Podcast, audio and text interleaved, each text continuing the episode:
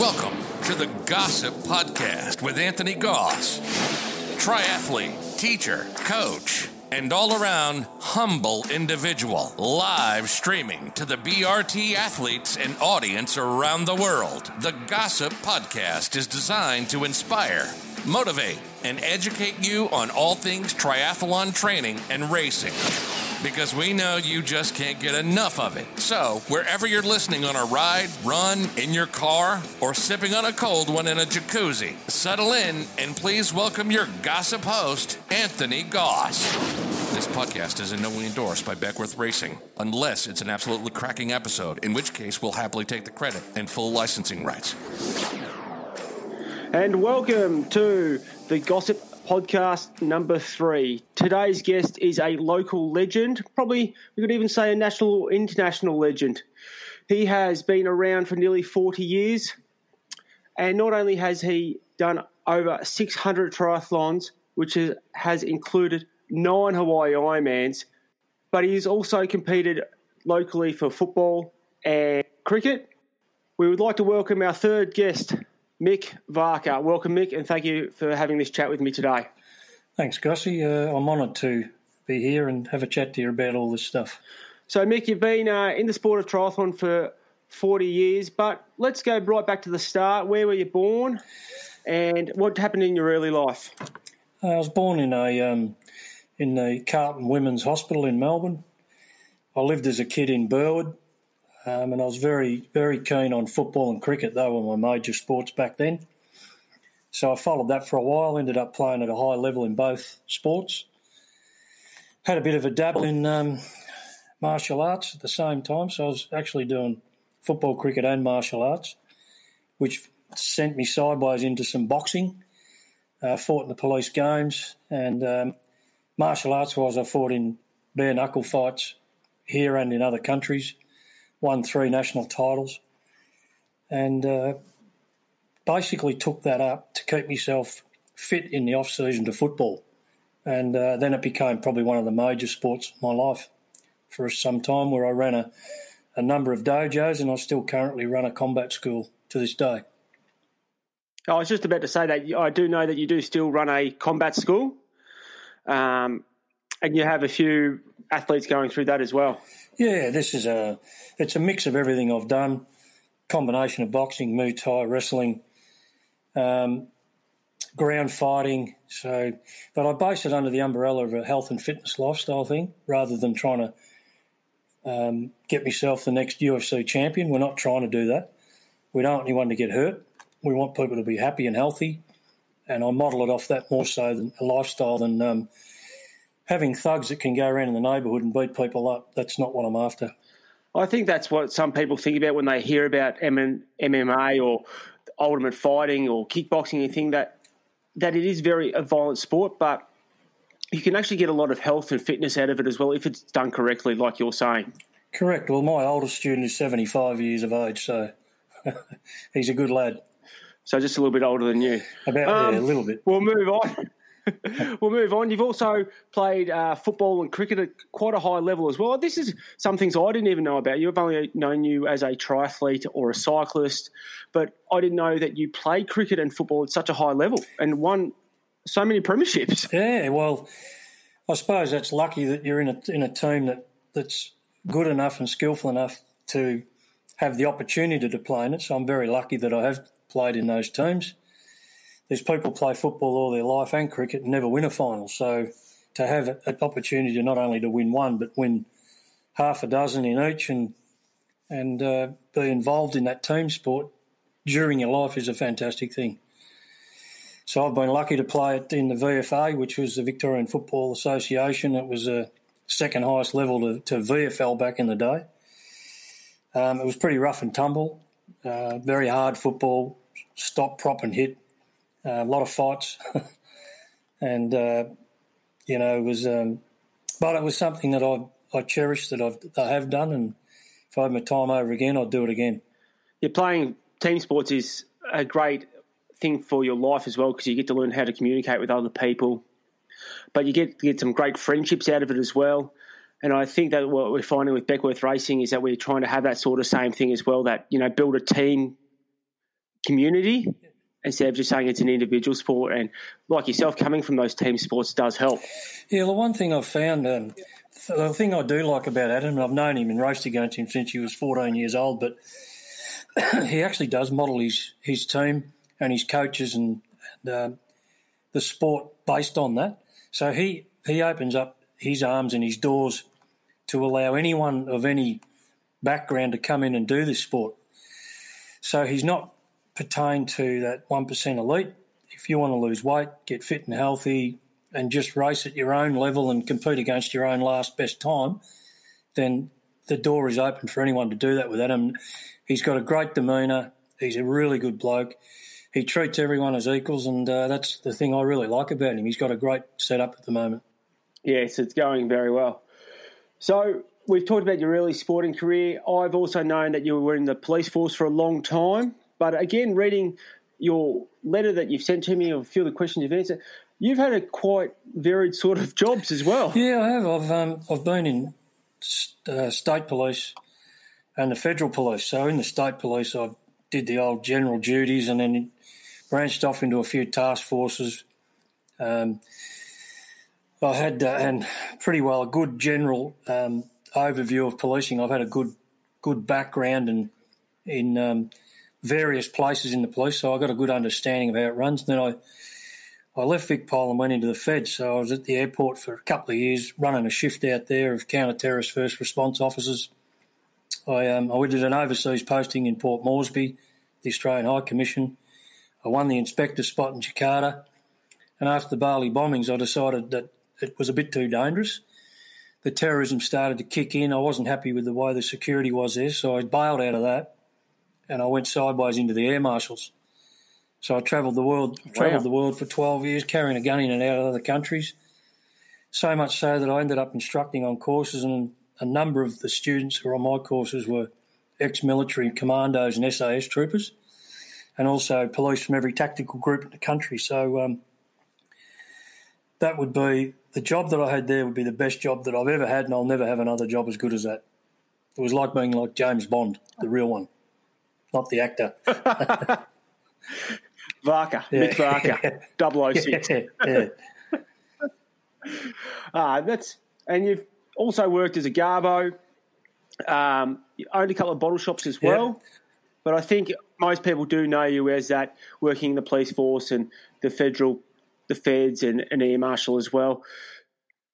So they're really quite interesting jobs. So I'm currently a what they call a police custody officer. So my job is to look after people who are locked up in a police jail, and I'm running in the jail down at the Geelong Police Station, which is very interesting because we end up in lots of scraps and we get abused, and, you know, you get feces and urine thrown at you, you get spat on and punched and kicked. Um, so it's it's a very dangerous job in comparison to what I have had in the previous years, and it, it's a sad indictment on our society that that people uh, get themselves into those positions, and unfortunately they end up uh, probably taking the path that puts them back in jail or, or in jail for the first time, and they're on that long road. It's very sad. It is very sad, and um, we're lucky that we have had yourself in the police force and that sort of for a long, long time. Um, but it's, yeah, it's very hard out there for some people too at the tough same job. time. Very tough job. Yeah, yeah that's uh, the, the latest um, round of uh, this ICE is uh, it's it's destroying the fabric of the community, and it's tearing families apart. It is a terrible drug. It's ripping them apart. So it's sad. Yeah. Yeah, I see it as a as a school teacher. Um, you see what can happen to people that do get on it at a young age, and it is quite sad, and it's a very big downward spiral when they do take. And it's very addictive. So it's a terrible, terrible drug. Yes. No good. Well, we'll move on to uh, yeah. a happier topic. So, as I said in the intro, you've done six hundred triathlons. Let's go back to nineteen eighty-three. Yes, um... nineteen eighty-three was the year that I, um, I've always looked for new challenges along the way. So I went down to the very first Endurathon they had in Geelong, and that's where they used to do laps around the garden. So you had to have a lap counter sitting on the back of a truck counting your laps on the bike. So it was, it was pretty bizarre. So we swam in the bay. we did laps around there, and then we did laps running. So you, your lap counter had to stay there and count your laps on the bike and running. Um, having said that, riding around and around that inner circuit, if if you've run it or ridden it before, it's it is a tough little circuit. So it's not the first lap that's hard; it's the last mm. one. Well, it's my I did my first ever duathlon with the Geelong Triathlon Club there in nineteen ninety-eight. Yeah. So you'll know how tough it is. It might have been ninety-seven. Yeah, and it was a four lap course, and you go down yeah. that little rise yeah. out the back, and then coming around. It's the, tough, and the, the run's not no, easy either. It's not. I've, um, so I, I, I saw that and thought, hmm, there's a challenge. I'm gonna I'm gonna do that. Next year, I trained up for it. Well, I don't even know what I was doing training, but I was. I was just doing a swim, ride, run here and there and decided to go in it. Um, got the bug immediately, and then I applied for my first Hawaiian Ironman the year after that. So you didn't have to qualify. You only had to tick the box as an alien. That was what we were called, aliens, because we were non-Americans. So, uh, and if you put your application early enough, you, you got in. So I entered the next two or three or four of those under that alien system and got got in without any qualification. But then around that eighty-six, eighty-seven, they started qualif- you had to do the qualification races. So or qualify at, uh, at other Ironman or, or get a top three in your age group somewhere, which I, I did, and when it went to a couple of other countries, qualified in Thailand, qualified in Japan and qualified in New Zealand in those Ironmans. So So it started to get harder and harder and harder. People get quicker and quicker, and um, you know, even us old bastards skip along all right. And there's some quick fellow young, young old blokes around at the moment. And I think people nowadays don't know the old the qualifying process for Hawaii back in the late nineties or even the nineties and early thousands, where you actually had to go and qualify for Foster for the Ironman at Shepparton or another half Ironman. So it's really. You really had to you qualify did. twice. You did. You Generally, you it was pro rata of how many were in your age group. So you, there might be six or eight in one age group, but, you know, with mine it was probably one, two or three. So you had to pretty well finish top three to get yourself a spot, unless there was a roll down. So they used to have that roll down phase as well. So if the bloke that won it's already done it, not going to go back, he'd hand that in and then the next it had rolled down to the next person, if you're lucky. But it was luck. Uh, so... Your first Hawaii Ironman was uh, in nineteen eighty-four. Uh, I was born yeah. that year. So I did. Uh, I did the eighty-four was. I was the first one from Geelong to do it, and there was another girl by the name of Dora Burgoyne who did it as well. So we became friends out of that. Then the next year, Stewie come onto the scene, Greg Stewart. So, so, so I started training with Greg, you know, uh, and trained with him for many, many years. That's where I really got my grounding from, training with this bloke, because he was a gun.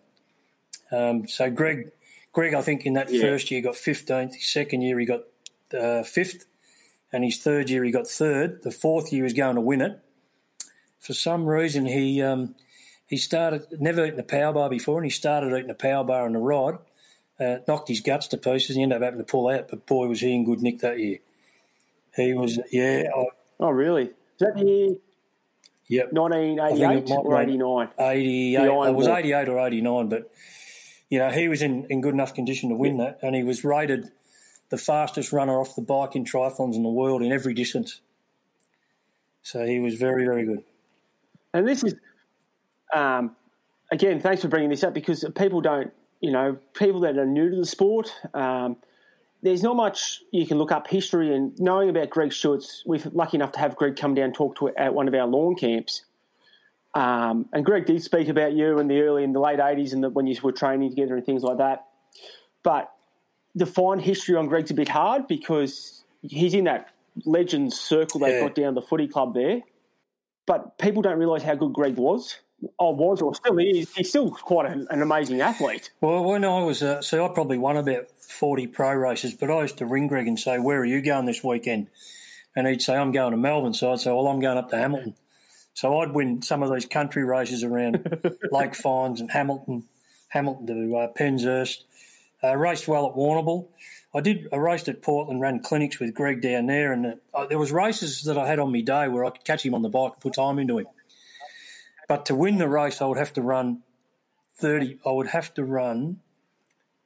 I'd have to be off the bike four minutes in front of him. because he was running thirty thirty-one for ten K. Shit. But I'll give him a good run for his money a number of times, but he would catch me. I knew he was catching. I could see him coming. He was going to get me at three to four K into a ten K run.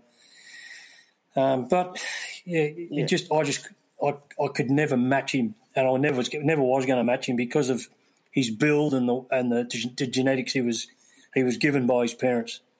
He was a genetic freak. He's quite amazing to. Um, I've seen old footage, and it's really he's quite amazing to watch, especially running. And been lucky enough to race against him in cross country races as well. Uh, when I was younger, and he was he was really just an amazing like, person to watch like a run. Gazelle. Him and him and uh, Tim Bentley was the other one.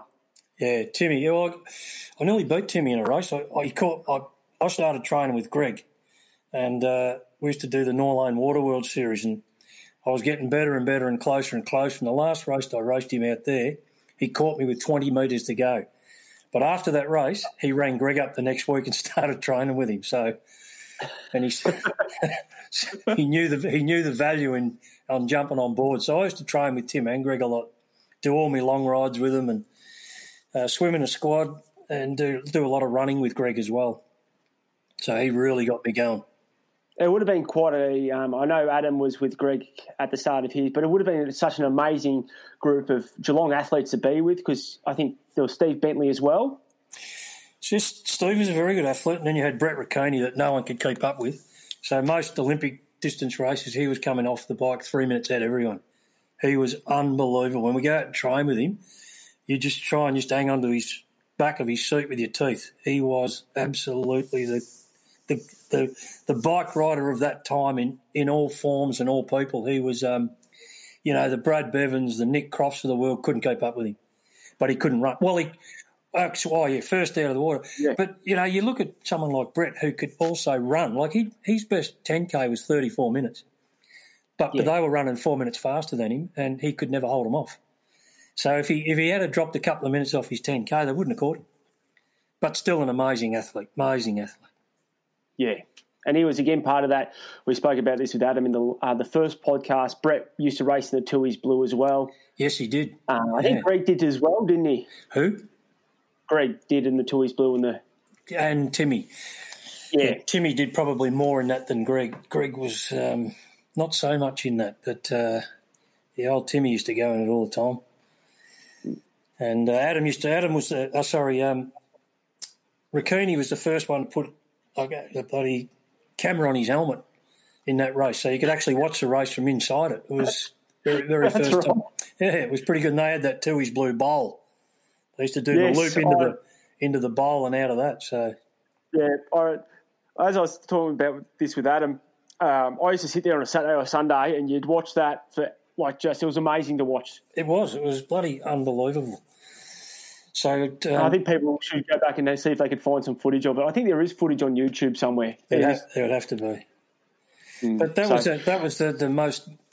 That's probably where triathlon started to really jump ahead, and people like Brad Bevan and um, Greg Welsh. They were, they were around. Well, I know Greg really well. I know, knew him from Hawaii when he was an idiot, and a, and a, but a funny little bloke. But um, but I did know Greg that, uh, very well, and uh, then he, he got serious. He got very, very serious and cleaned up his act, became quite professional, and at that time forward he became one of the best athletes, if not the best athlete, triathlete in the world. Yeah, so uh, he won ninety-four Hawaii. Yep. Greg Welsh did. Um, again, an amazing run. Yeah. He had an amazing run. Well, Dave Scott was running him down, though, in that run. Yeah. But, but he'd had a – he was – Way off, the, way out in front. Dave was never going to catch him, but he could run. He was a, he was a natural born runner. He could run thirty minute ten k without training. He was an incredible yeah. human being. And again, he was one of those athletes where he could go from that short distance, that Tui's Blue short distance, all the way through to Ironman and be competitive at all of it. Where nowadays people really have to say, well, I'm going to do half Ironman or I'm going to be an Olympic distance racer. It's very hard to now. All the way through. Yeah, you can't have that multi, multi-function, multi-distance. Now they're they're specific. They have to be. Mm. Competition's too good. So let's get back to nineteen eighty-four, mm. your first time in Hawaii. Yep. Um, well, let's talk about the, your training for it to start off with. When did you decide you were going to go to the Hawaii Ironman, and how did you hear about it? Because it's only been around for probably four or five years. I um I watched it on T V, saw Dave Scott win it, and thought, I'm going to do that. So that was my foray into. That was the reason behind wanting to go and do it. So I um I don't even know. I had no program whatsoever. I used to go out to the swimming pool in the morning and swim. I don't even know how many laps. I just used to swim. Whatever I'd swim, uh, I used to ride my bike there, ride my bike home, ride my bike to work, ride my bike home from work. The longest ride I did was eighty K, and I, I couldn't even tell you what I, how far I ran. I just used to run for the sake of running. Um, no, no program, no speed work. This is a lot, This is a long time before Garmin and G P S watches. Well, everyone well, everything we did was trial and error, so you had no science behind anything. You just, you know, and the old cliche of uh, more is better was pretty much how training went back in those days. So we were the pioneers in the sport, and um, you know, you, if if you came home and you felt okay, you would think, well, I obviously haven't done enough. So you'd hit the road and go out and do some more until you got tired. But you, you know. Back then, you you you knew if you had your time over again, you were just not recovering. You you're absolutely caned. Yeah. So that was that was my uh, my first Ironman. I I uh, I remember distinctly running uh, about a, about a k out of the um, finish line, and it was already dark. And someone said, "You're going to break twelve hours." so, I, so so I started to run a bit quicker. And I got in, got in at eleven hours, fifty-nine minutes and fifty seconds or something. But, you know, for what it was worth, it was – and it was, look, for me it was a very emotional thing. I didn't realise how much emotion was involved in doing something like that for your first race. But, again, then after I finished that, went across the finishing line, I said, I'm never going to fucking do one of those ever again. That hurt. And then the next the next day I said, I'm going to beat that time, so I'm going to do it again. And uh, that was probably the, the the beginning of the end for me in triathlons, where I um, I was hook, line and sinker. And then I started training with people like Greg Stewart, Tim Bentley, Brett Racchini, um, started to pick their brains, and then got competitive. I started competing against them and, and trying to beat them. Uh, and I then took on, uh, I, like Greg did, I joined the bike club. I raced bikes to get better at bike riding for my triathlons. I joined a swim squad. Yeah. I swim. I swam with um, Herb Jeffries, Jeff Edwards, and then Peter Doak. Uh, Doakey was an Olympic Olympic swimmer. Yeah, bronze medal at the nineteen fifty-six or sixty Olympics in yeah, the relay. And it was the sixty Olympics. So I swam with him, yeah, in... and then I was running with the cross country club, training with Greg, and, and training with hardcore runners. So. As a result of that program, my uh, my times came down significantly, and I was legitimately fast. So, for an example, probably they used to do this. The um, Frankston long course was a two K swim, eighty bike, and a twenty K run. My best time out there was three thirty-five total, and I I rode a one fifty-five for eighty, and ran a one thirteen for twenty off the bike. Sheepers. Yeah. So, I had to, and Greg ran a one ten that day. So I wasn't that far off him, and that for me, that was probably the best run I've ever had. And that um, would have been a hard course too. Oh man, if, if you've if you've come out of Frankston up Oliver's Hill there, that we rode to from there to to uh, Rye and back, and that first lot of hills out of there, and all the way out till we hit um, Safety Beach, where you hit the flat, and you rode round the water's edge, but you had a side wind buffeting you all the way. Then you had to come back over those hills and then run out over them the same. That was a brutal course. Yeah. You just had hills all day. So it was a bloody tough race. But um, so I had, I had a couple of really good races out there. I think I got third outright, beat Rod Sodaro. Um, the only two in front of me were Brad Bevan and Nick Croft. So I did have a good day. You really are bringing out the old, old school triathletes. Yes, uh, It's only a few of us that probably know who they all are. Yeah, well, they were, you know, they were good, good athletes. They were, you know, yeah, they were amazing, amazing people, amazing athletes. Uh, so over your time, as we talked about, you did, yeah, said about six hundred triathlons, but twenty-one Ironmans, which is still quite an amazing feat because a lot of our athletes in our group have just completed their first one last year. Some of them are going to complete their first one this year. Um, what was your favourite Ironman that you've done? I think Hawaii is the granddaddy.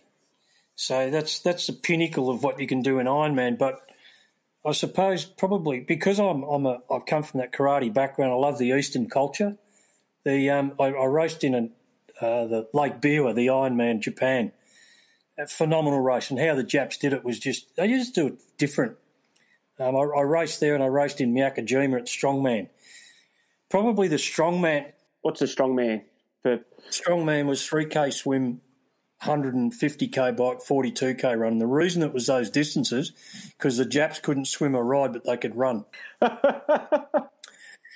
so um, I, I did that race, but I was I was actually on an Australian team. I was on the Japanese Airlines team. They they gave us equipment, um, uniform, airfares, accommodation, and five hundred bucks U S when we landed. Rolled out the red carpet, put us into limos, chucked our bike on trucks. Um, I got to know Paul Huddle very well, and um, his girlfriend was uh, what was her name? Paula Newby Fraser. Oh, so yeah, people good who don't know that one, she, uh, she won a couple of Hawaii Ironmans overall. She was a she was pretty good. So I got to know them pretty well over yeah. the years of racing over there, and I had a couple of good races myself there. So there in Lake Beer, I think I finished. Um, in top twenty, top twenty or twenty-fifth in Lake Biwa and about fifteenth outright in uh, Strongman. So I um, the the favourite ones were probably that because of the cultural difference and the things that we did. We got we got taken out for dinners to these traditional Japanese restaurants, down on sitting on tatami mats with the girls in the, the traditional dress serving us and, you know, we were, we were superstars back then. Well, I felt like it anyway, but sitting around in the, you know, going to primary schools, talking to kids, and that was part of the deal that we did that and got paid for it. So it was pretty special. That's not a bad little bad little trip away for a race, that one. Yeah, a fantastic gig. So I did three of Miyakejima and three Lake Biwa, all sponsored. Wow. Free trips, yeah. And um, very good. You've raced in Bali ten for ten years as well. I know you like to go to Bali for a little trip yeah, every year. Yeah, well, very interesting, and to see the evolution of that race. But I reckon it took them ten years to get it right because Bali's Bali. So, you know, yeah. they're talking about roads being closed. Yeah, bullshit. Uh, you, they're never closed. You, it's impossible to close them. So I ended up in traffic jams. I got taken the wrong way in a race by the cops. I was leading the race. And uh, they didn't turn me around at the turnaround, and I'm out in the middle of nowhere thinking, mm, this is not right. So I ended up having to turn around. I'm trying to get them to stop, and they just kept riding. I turned around. I ride back into the course, and there's I see where they're all turned around, heading back into town. So, But I, I won that race twice outright, and I probably should have won it four times because I got taken the wrong way, and the course was up shit. But the, um, the the American dude that was running it, you know, he was um, – I even in the run, I, I ran out during training and found the two and a half K, the five K turnaround. On the day, they didn't have a witch's hat, no one there. I thought, oh, maybe that's wrong. So I keep running. I get to the three K mark, then the four K mark. So now I'm going to be running eight K instead of five. I turn around at four K and start running back, and I ran into the race director and I said, mate, do you know that you got no one at the turnaround at the two and a half K? And he just dropped his head and went, fuck, I told him. So he He gets on the phone and he's ringing people. And I said, you know, all your five K fun runners are now running ten. And he's just he's just dropped his head in disbelief. And it was stinking hot. So you got all these people who can't run now running ten K. But but it's a, it Bali's Bali. It, and right now it's a really, really well-run run race. They have got it nailed. They've moved it out to Sanua so they can control the roads. They can close them. Um, and the run's fantastic. It's through the streets, and uh, the, the swim was great. The the whole setup, the transit, it's very, very professionally run. So, but it's taken them a long time, but it's a great race to do. And they have a carbo party out on the beach, and very, very good race. And you know, people have been to Bali, yeah. love it. They're beautiful people, but I don't think I'll be going back for a couple of no, years. No, I don't think anyone will be. But I think it's something we could all look forward to maybe in the future. Yeah, look, it's a it's a worthwhile race to do. If any, you know, you, you could take people over and do a training camp there too. It's, I can. I mean, I know all the roads and climbs, and there's some massive climbs. You know, forty k climbs up into Badoogal and Kintamani's, the volcano. That's about a thirty-five k climb, and it is hard. Hint, hint, Adam. Let's get, let's get that happening. Yeah, no, it'd be good. It'd be very good. I got a, and one of the Doyle brothers lives there, so we can tee him up to have a car following with drinks and shit in it, so we can we can organise all that. So for over forty years you've been competing. What is? Let's talk about some of the things that you have seen change over these. Like, we've just spoken about Bali and how that race has evolved yeah. over ten years. You would have seen Hawaii evolve, evolve over ten years. So nineteen eighty-four to when was your last trip to Hawaii? two oh seven two thousand seven So two oh seven Yeah, so we're looking at, you know, twenty-three years there. Have I done my maths wrong? No, I don't think I have. No, yes, I have. twenty-three no. years. thirteen years. No, eighty-four to two oh seven oh seven Oh, yeah, sorry, yeah. Yes, yes, yes. I'm with you. You're going the yeah. other way. Yeah, twenty-three years. So you would have seen that evolve massively. And I've, even well, for twenty years, I've seen the sport evolve massively.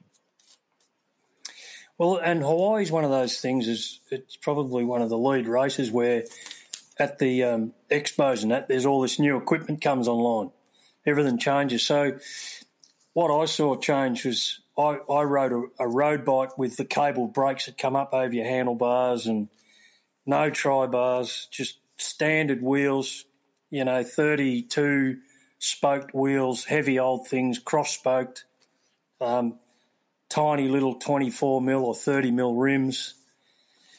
And, yeah, so no aero position. And then um, a couple of years of doing that, I think the third year the old funny bikes came out. Ken Evans was making the funny bikes, twenty-six inch front wheel, twenty-seven inch back with the cow horn bars. So I was the first person in Ge- Geelong to get one of those bikes.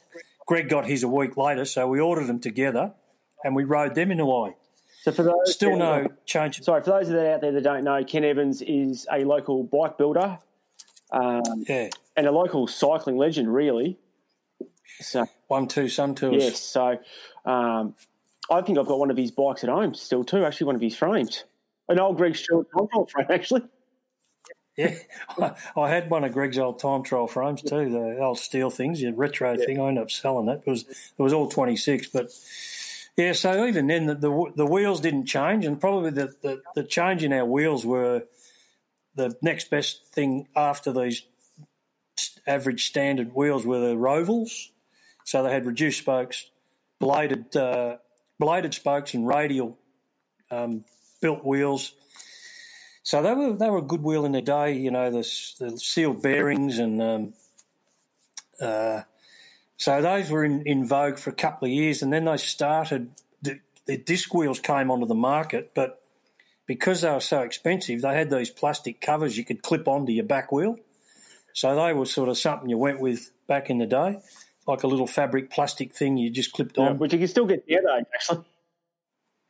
Yeah, well, you can. They've they've come and gone, and they had uh, they had front wheels didn't change much. There was no deep dish, no, nothing like that. You just bought. You probably had the Roval front wheel, you know, light, um, pretty aerodynamic and ran very smooth. So that was about as good as you were going to get back in the time. Um, and uh, the disc wheels were – you couldn't use them in Hawaii because you're getting blown off the road. It was too bloody windy, so they they um, they banned them at, at uh, very early in the stage. I did a Hawaiian Ironman in a wetsuit. Oh, really? At last – Yeah, that lasted one year because they found polystyrene foam all over the transition area. So someone had been putting this polystyrene foam into their wetsuit to float. So that, that ended that. We had it for one year. Um, I was probably, myself and Greg Stewart were the first to develop the, the tri-suit. We, we designed the piping hot um, triathlon wetsuit. Which I've got one of them at home too. Yeah, we tested that. We probably made a big mistake because we didn't patent it. It would cost right. us millions of dollars now. So people stole it and went up, went back to America, and then there was a suit called Wavelength came out. They they stole the idea off us, and uh, they started developing it and selling it. But in the first initial phase of the rollout of the piping hot, you'd go to a race and everyone have a piping hot triathlon wetsuit. Oh, wow. Yeah, it was bloody uh, surreal. And so we ended up in the, on the back cover of Triathlon magazine. It was myself, Greg Marcazzani, uh, Rowan Phillips, Stephen Foster, um, part of the advertising campaign. We were in that photo on the back of the, the Triathlon magazine. So we tested it too. We actually did testing on it, and we proved that it was, you know, say, over a kilometre, it was a minute faster. Wow. So we had, the, we had this, the old... Um, steamer wetsuit with a zip up the front. We changed that to the back, changed the collar, cut the legs halfway up the calves, and had the short tank top thing so you could get them off yeah. quick. So, and then they evolved from there. They went from what they are then to what they are now. Which are the wetsuits nowadays, from my, the evolution I've seen, again, is, is quite massive. The flexibility in them and the, the material. Phenomenal. And the old, uh, the Zone three Vanquish that I've got is just probably one of the best wet- wetsuits I've ever swum in. Yeah, they, they got the Yamamoto fabric. yeah. Yeah. More more little bubble holes in them to float. Yeah, and, it's all, and then it's all down to every little panel's a different mill size. Yeah. Where I go back to my first wetsuit, which was a piping hot one. It was yeah. a sleeveless, um, we used to call it the big banana because I was a big, yeah. bigger child. Yeah. But it, it was sleeveless. Yeah, and it, it was yeah. It's, it's amazing how far, and like you've spoken about the wheels yeah. and your bikes and time trial bars as well. Yeah, well, the old the, then uh, Greg went to America for uh, for a couple of years. He lived in um, Merced County, Merced City in California. I went over to I went over there and met him in Hawaii, and he got the the um, the speed pedals. They made a set of those air wing handlebars, and Scott Tinley got a set of those as well. So Scott Tinley and Greg were sponsored by this mob and gave them the bars. Well, he actually brought me a pair of those over, and I met him in Hawaii. I put those bars on, and I was passing Gerard Donnelly and all those top triathletes in Australia. I passed them all on the bike. So in that in that race, I came off the bike in the top fifty, which was, for me, wow. pretty, pretty good. Um, but I got run down. I ended up in the top one hundred. Um So Greg bought me those guys. I went back to America with him and stayed with him over in, in Merced. We we rode up to Yosemite and did some training over there. And then he pissed off over to Nice and raced against Mark Allen over there. I think he got his best race over there was fifth place. Yeah.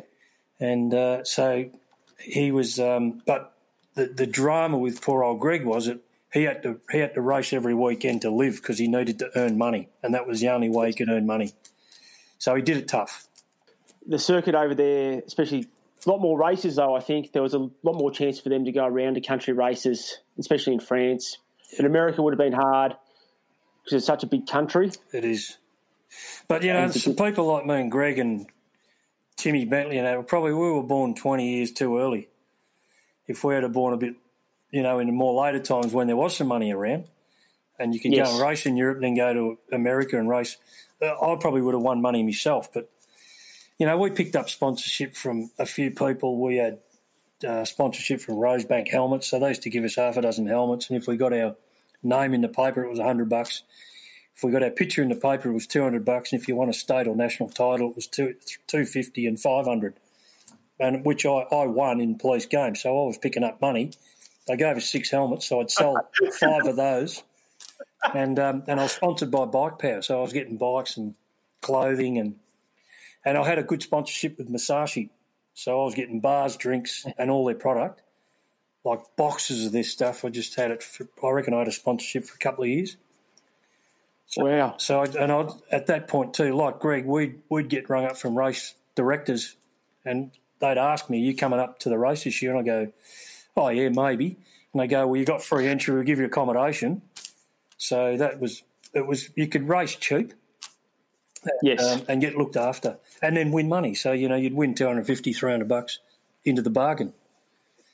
Yeah, and that would have been racing around the country, Victoria, and all that too, which is not as happening. Is not doesn't happen as much nowadays. Like the country races have really fallen over. Yeah, which is quite sad because you know getting in a car and driving somewhere to a race, and then you know meeting people from around the state or around. Even Australia, is one of the great things about the sport.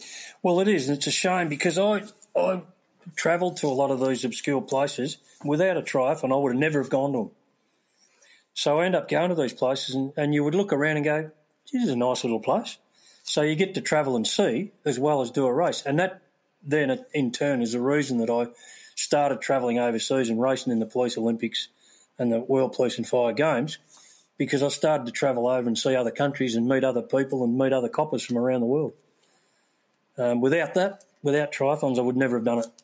And let's let's talk about that. Your um, police games, you how many police games? You've done a lot in Victoria and Australia for the police games, but you've just said that you travelled around the world for that as well. Yeah, yeah. I, I travelled over to um, did numerous uh, trips to New Zealand, competed in the Australia New Zealand police games. I uh, raced in uh, Washington D C, um, Birmingham, Alabama. I raced in Milwaukee. I competed over there in the World Cops on Bikes Challenge, which were, and we were the first um, uh, athletes from outside Australia to win that. Myself and Jeff Bruff from Geelong.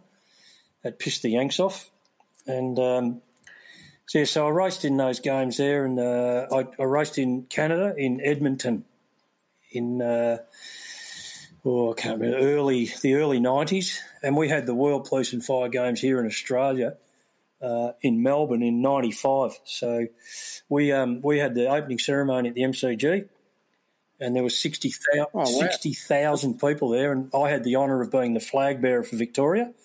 And because it was in Victoria, we were the last team into the stadium, and I led them in carrying the flag. I was pretty, oh, what an honour. Oh, very, I was very, very chuffed and very honoured to be asked to do that. So that, That's amazing. That was awesome. And this, this opening ceremony was, you know, they had the, the S O G roping in out of choppers. They had the fire. He's going up ladders, and it was just bloody unbelievable. So the Canadians were going to run it in Calgary the next year. They actually had to go and cancel yes. every plan that they had because they said they were never going to be able to meet what we did, and they had to replan the whole lot to um, get themselves up to standard. They were blown away with it. So it was fantastic games. Which is a great thing for, well, Victoria and the, the organising committee for that too. Well, so. We're very lucky that, you know, Victoria's probably the sporting capital of the, of Australia. Yeah, mm. we are. And we've had some, you know, great great events in Victoria. And it's sad that we don't have an Ironman here anymore, yeah. and we only have one one half Ironman. Yeah. Well, there's a fellow, uh, a, a good athlete, but he turned a race director by the name of Ralph Islett. And he ran that Strongman down there at Torquay for three years in a row. And uh, it was sponsored by um, J A L, like the Japs paid for it all. Frank ran it. They ran three of them. Um, that year, that race was the, the only race that I, I, I come second in one of them. I should have won it. I did the um, Frankston half two weeks before it. I beat Robin Tullett by ten minutes. I went too hard. And that was my first foray into learning how, learning about taper. I didn't taper properly. I hit that race tired, and Robin ended up beating me by half an hour. He broke nine hours, and I should have broke nine hours and beaten him. I was, and I, was, wow. and I reckon that was that was the only chance that I've ever had where I was going to win an Ironman and break nine hours, and I blew it. And I'm filthy on myself. Shit. But yeah, there was three three races down here. It'd be lovely to have them, another one down here. Run around that coastal area somewhere, it would it would be magic. Yeah, and I think that's where I know we're just going to that Cadell Evans race showcases the surf coast, but I think if we could get some sort of the media coverage of these events, which has dropped off probably in the last ten years, yeah, um, you could really like cycling. You could actually push the region really well. You could, and what it does is. You know, people like Adam to start running programs, there's nothing better to be able to train where the race is going to be, um, to train on the course and then sleep in your own bed the night before, get up and go and do the race. No, there's nothing better than that, yeah. sleeping in your own bed the night before a race. You don't have to travel and you don't have to cost, cost bloody gazillions to get there. We're going to move on to the last little section of this podcast. Something I'd like to talk to you about is you're a very generous man, but you've done lots of things, um, and one of them is your your big rides you've done over in America. Yeah, yeah, we did the uh, the the pedal. We did the Tour of Duty ride. So I um, there was a, there was an email come out with the A F P calling for people if they wanted to go in it. So I thought it was going to be competitive. I threw my hand in and there was six or seven people apply, but it turned out people pulled out for whatever reason. It was down to two of us, and then poor old Frank, the other dude who was going to go in it, he went over the handlebars two weeks out, busted his collarbone, so it was only me. So I, yeah. I represented the A F P. We went over there. We had coppers from Northern Territory and South Australia who also went. We had four military, four fires and four coppers, and America had the same. So there was twenty-four of us started in San Diego. We did two days in there, lots of prep. We had two motorhomes sponsored by um, Jayco. Uh, we rode from San Diego through sixteen states and twenty-six cities, um, and ended up uh, finishing on nine eleven in New York. So we hit, hit New York on nine eleven to attend a number of memorials, um, which were just, and that ride was just, I don't know how to even explain it. It was probably one of the best things I've ever done. So we rode four thousand kilometres in twenty-eight days, and we ended up staying four days in New York and attended a few of these memorials and a few of the firehouses, and listening to the stories that were over there was just not only amazing but heart-wrenching, you know. So we we honoured the the people who have died and got injured in the, the wars in uh, Iraq and Afghanistan, and the, the, the fallen in New York who were the police, the fireys and the Port of Authority. So it was uh, it was pretty emotional, you know, doing that stuff. We ended up doing our own memorial in Shanksville, where the the, the passengers attacked them to try and stop them. That plane was going to fly into the to the White House. The passengers yes. jumped on board and they tried to get into the cockpit, and it ended up crashing in Shanksville. So we went to the the area there where it crashed, and they had a memorial set up. That was pretty bloody, pretty good. Um, Yeah, we did. We just did some phenomenal stuff. Every city we went into, we had the cops, lights and sirens, shutting roads down. We were riding into the cities to brass bands and, and the local mayors and um, the local community providing us with food. We did a, we rode into Las Vegas. They shut down the strip. We rode in with a, with a police car in front, fire truck at the back. We rode all the way down to Fremont Street. And they took photos of us, yep. and our headshots were rolling through the roof in, in the pavilion down there. It was just couldn't I couldn't explain that. Everywhere we went, we were just like bloody rock stars. It was amazing. So and and when we went into New York, they actually shut the Washington Bridge. It's got five, six lanes of traffic both ways. We rode down Broadway under lights and sirens. We rode into Central Park, lights and sirens. They just pushed cars off the road. Then we rode from Central Park down onto the what? Hudson River, and we finished the ride at the yep. um, U S S Intrepid, which is a big aircraft carrier there down the. And we had media from other countries. So I had a Japanese reporter interview me down there. We started on the um, on the Midway in San Diego. We finished at the Intrepid in New York. It was just, I don't know how to explain it. It was amazing. What a ride! Yeah. It was a ride. We had a, we even had a, a special uh, box at the Ridley Park in Chicago, so we got free tickets to the the White Sox. Is it White Sox or the Cubs? Cubs? Chicago Cubs. The Cubs, the Chicago Cubs. So we got this special little thing that was we we had this grandstand to ourselves, um, beer, drinks, food all day. Uh, we we went to a special function that night, and that Alex Rizzo who plays with him, they just signed him up for twenty-five mil, and we, he came to this very private party we went to. Uh, he walked up to us and said, "You blokes are amazing." And we just went, "Mate, you're not too bad yourself."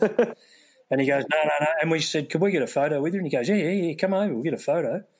And he's he's still playing now. I think he's he's changed um, baseball teams, but he was twenty-five mil, you know, fucking sign on, and a and a champion bloke. Yeah, yeah, amazing. So you know, just I could. There was so many things we did on that. I just you couldn't, you wouldn't be able to do that in ten trips. Like you'd have to do ten American trips to do what we did. We did it in one go, but it was tough. You know, we went through the Mojave Desert. It was one fifteen, one twenty degrees. We had days when we got pissed on and frozen. You know, we rode over over mountain passes. We rode into Colorado, up at altitude there. We had days in there. Yeah, it just it just went on and on. They provided us with bikes. We had our uniforms provided. Bikes were waiting for us. We had mechanics to set us up the start. Um, we had a we had an opportunity to buy the bikes at the end. I didn't. I'm kicking myself. I should have. I just would have hung it up in the garage. It was just one of those. It wasn't that much either. I don't even know why I didn't buy it. It was just dumb. I should have bought it. I was probably the only one that didn't, you know. But I've still got I got a I got me um, road front, road jumper framed, and I got everyone that was on that trip to sign it. Yeah. So I've got a lot of good memories. Johnny Howard was our patron. Oh, he launched he launched that in Sydney. Yes, and he signed, signed one of the brochures for me. Uh, so I've got that in this. I've got it um, framed as well. So it's just you know uh, Kim Beasley met us in San Diego. He was the Uh, he was the diplomat in Washington, so he flew from Washington to San Diego. He launched the ride and said, when you get to Washington, we'll have an official function, which he lived up to. So we parked the two motorhomes up on the footpath in Washington.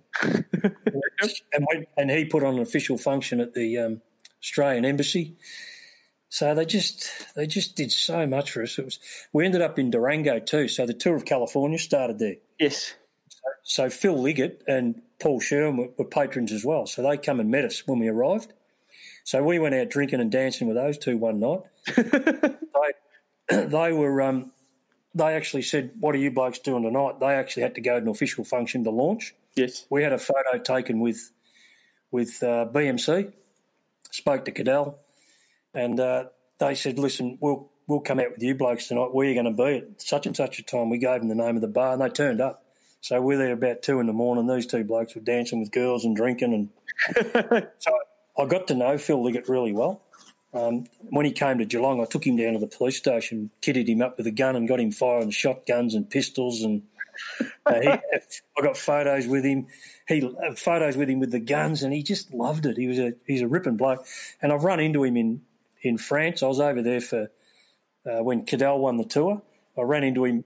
I ran into Phil, Phil in Grenoble, and I was having a chat to him. So I've, I've run into him everywhere. Same with Durango, and we rode it. We did a people's ride there. We took off, and we, we had to turn around because we had to jump on the bus and go somewhere to drive to start to our for start of our ride. So uh, it was bloody. Just didn't stop. I don't know. So many good things. Um, J K put on a massive function for us. Just everywhere we went. That's that's just such an. You've been lucky to have that opportunity to go and do it, and I think some people they look at something like that and you go, "Oh, hang on, I don't know if I should do it." But just I think just jump at the chance to go and have that opportunity, and the way you speak about it, I want to go and do it. Yeah. So with Adam's group, you know, and I can only probably use them as more as an example that if if you're presented with an opportunity, and it doesn't matter what it is, whether it's work, you know, relationships or or racing, you should really set yourself a goal. So I look at um, I look at life in a triangle, and the three sides of that triangle need to be the same length. It needs to be balanced. So if one of those is out, out of whack, then it'll have an effect on the other thing. So if something that work's not travelling well, it'll affect your home. If home's not going well, it'll affect work and, and, you, and your training. So the third side of the triangle, you've got two of them, one's work, one's one's home, family.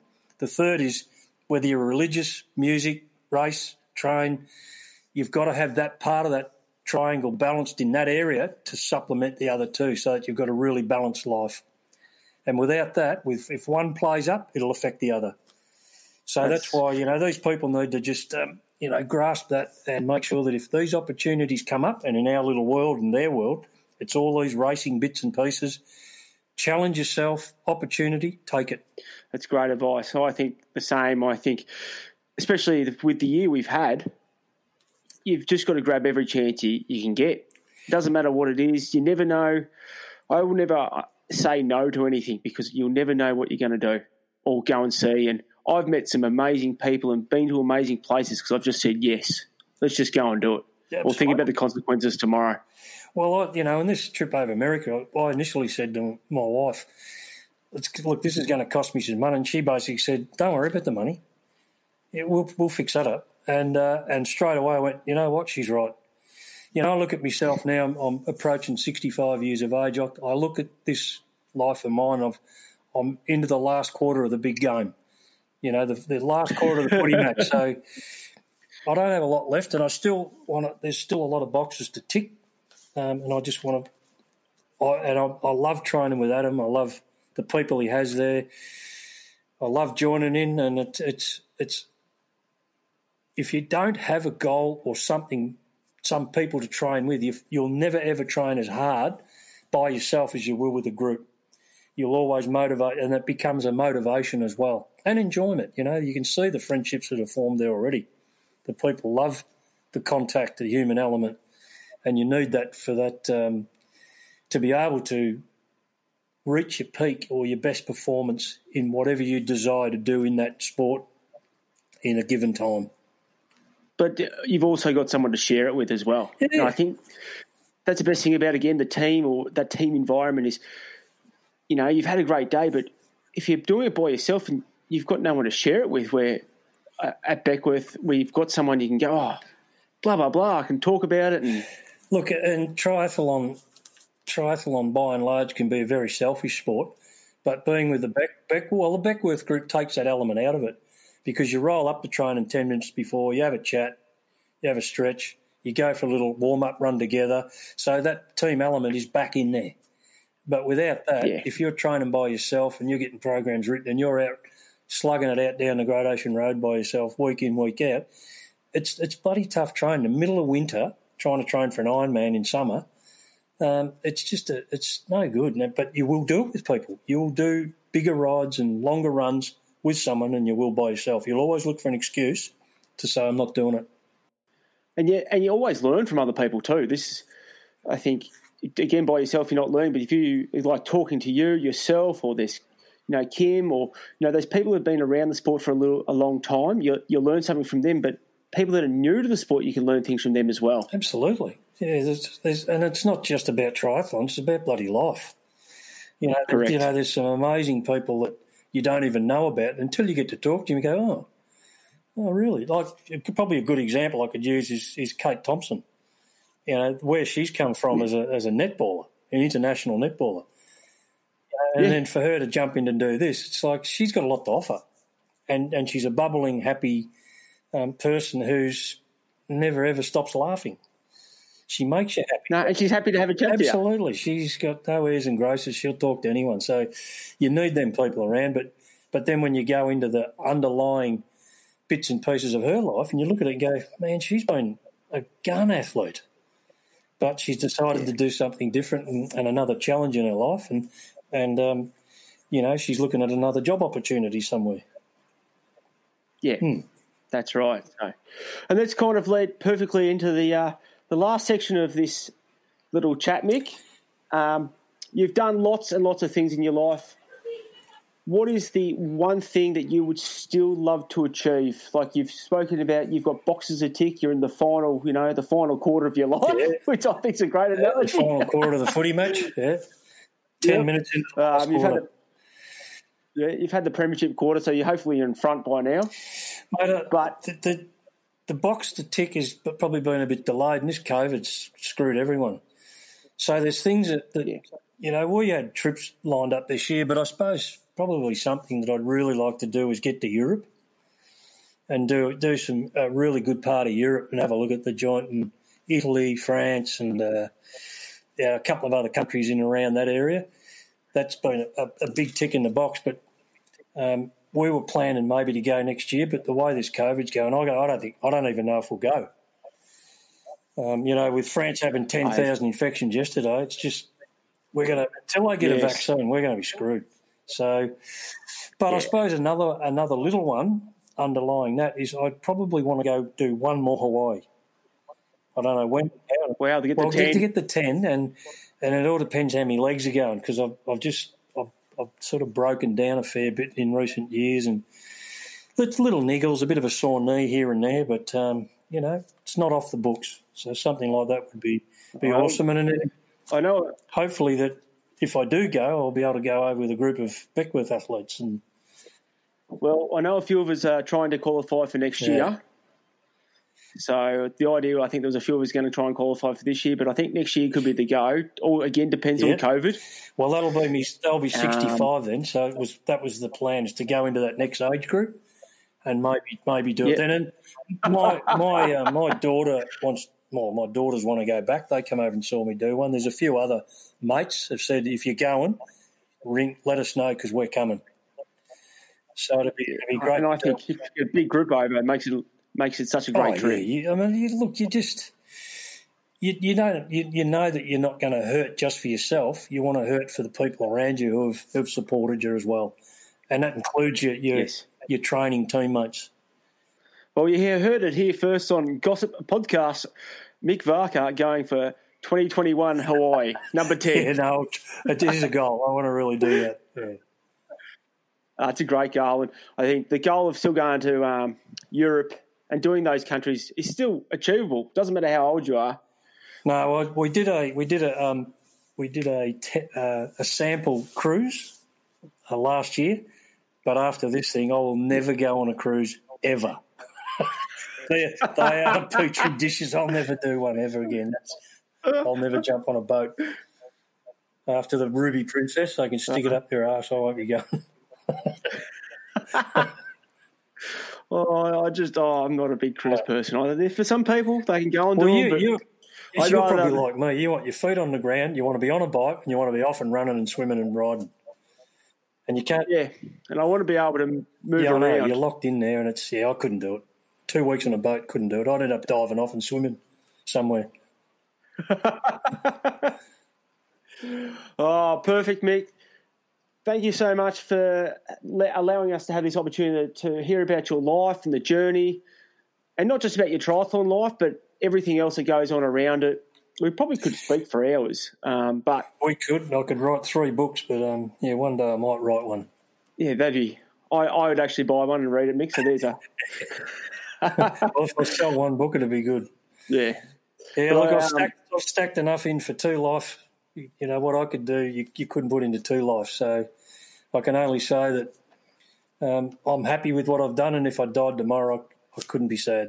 And that's that's the thing. You've got to grab at every opportunity you can, because you never know what's going to happen tomorrow. Exactly. And you'll know when you're sixty-five. Oh, it's too late. Not that, not that far away. no, no, either's Adam. oh, no, he's he's getting enough grey hairs, isn't he? Yeah, he looks like a bloody uh, Bear Grylls with that beard. That's a perfect ending there. Thanks, Mick. Mate. Thank you very Thanks, much. Scotty. No, thank you, mate. It was an honour. And I'll see you in the traps and the pool and the running and riding Ooh. soon. You we will hope. do. Good luck, mate. Thanks for listening to the Gossip Podcast with your host, Anthony Goss. For more great episodes, please visit our website, w w w dot beckworth racing dot com. And remember, in the great words of Coach Goss, do something.